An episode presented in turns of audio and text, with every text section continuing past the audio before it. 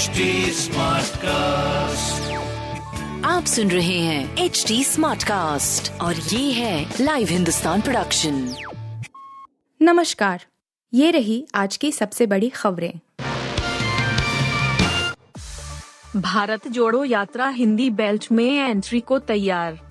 कांग्रेस नेता राहुल गांधी की अगुवाई में जारी भारत जोड़ो यात्रा का महाराष्ट्र पड़ाव पूरा होने जा रहा है।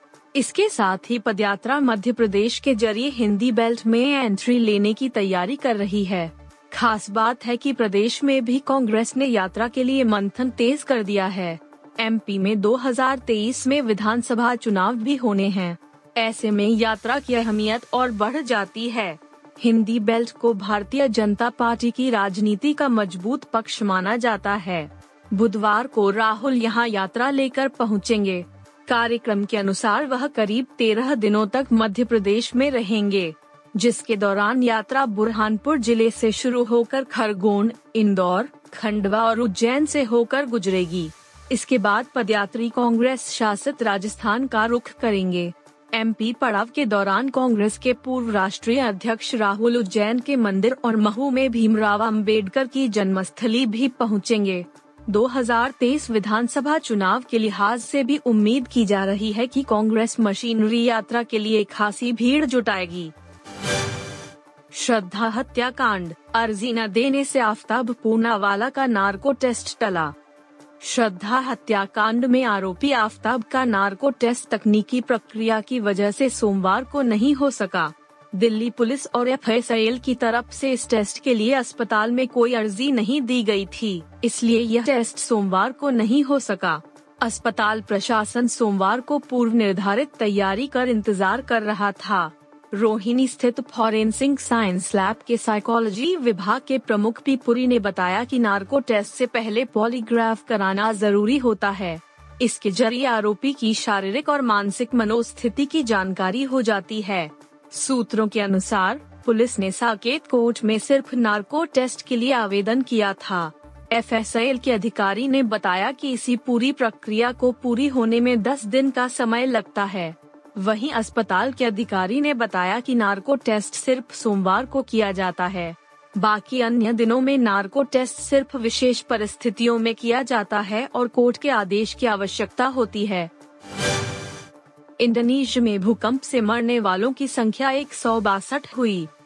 इंडोनेशिया में विनाशकारी भूकंप के बाद चारों ओर मातम पसरा हुआ है।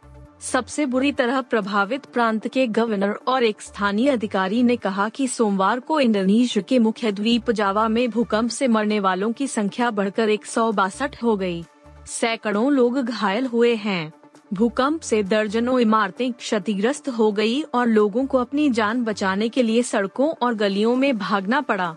यूएस जियोलॉजिकल सर्वे ने कहा कि पाँच दशमलव चार तीव्रता का भूकंप पश्चिम जावा प्रांत के सियानजुर क्षेत्र में 10 किलोमीटर, छह दशमलव दो मील की गहराई में केंद्रित था। इंडोनेशिया की मौसम एवं जलवायु विज्ञान और भू भौतिकी एजेंसी के मुताबिक, भूकंप आने के बाद 25 झटके और दर्ज किए गए। सियानजुर क्षेत्रीय अस्पताल में उपचाराधीन श्रमिक हसन ने कहा, भूकंप बेहद ज़बरदस्त था और मैं बेहोश हो गया था। मैंने देखा कि मेरे साथ ही इमारत से बाहर भाग रहे हैं, लेकिन मुझे निकलने में देरी हो गई और मैं दीवार से टकरा गया। निकलस पूरा ने छोड़ी वेस्टइंडीज की कप्तानी। वेस्टइंडीज के विकेट कीपर बल्लेबाज निकलस पूरन ने तत्काल प्रभाव से वनडे और टी टीम की कप्तानी छोड़ने का फैसला किया है। पूरन की कप्तानी में टी ट्वेंटी वर्ल्ड कप 2022 में वेस्टइंडीज का प्रदर्शन निराशाजनक रहा था। टीम सुपर बारह में भी क्वालिफाई नहीं कर पाई थी।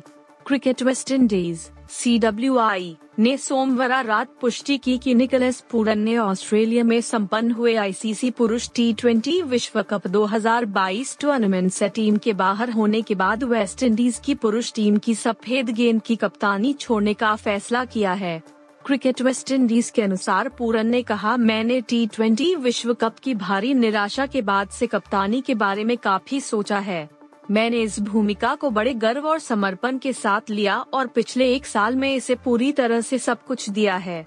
टी ट्वेंटी विश्व कप कुछ ऐसा है जो हमें परिभाषित नहीं करना चाहिए और मैं आगामी समीक्षाओं में आसानी से शामिल हो जाऊँगा। और जब तक हमें एक टीम के रूप में फिर से जुड़ने में कई महीने लगेंगे, मैं सी डब्ल्यू आई को मार्च और उसके बाद दक्षिण अफ्रीका के खिलाफ होने वाले मैचों की तैयारी के लिए काफ़ी समय देना चाहता हूँ। दृश्यम तीन के लिए हो जाइए तैयार।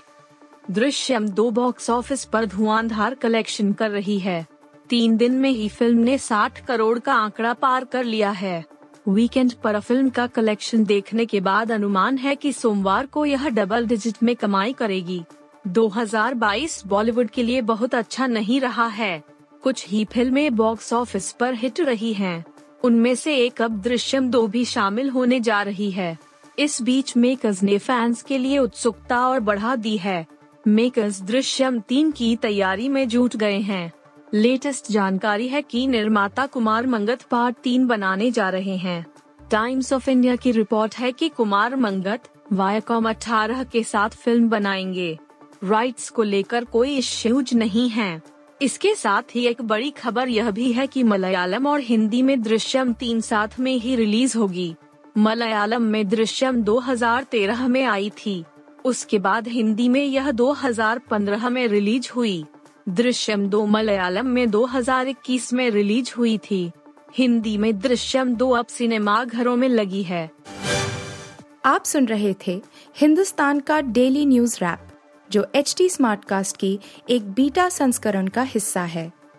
आप हमें फेसबुक ट्विटर और इंस्टाग्राम पे एट एच टी या podcasts@hindustantimes.com पर ईमेल के द्वारा सुझाव दे सकते हैं।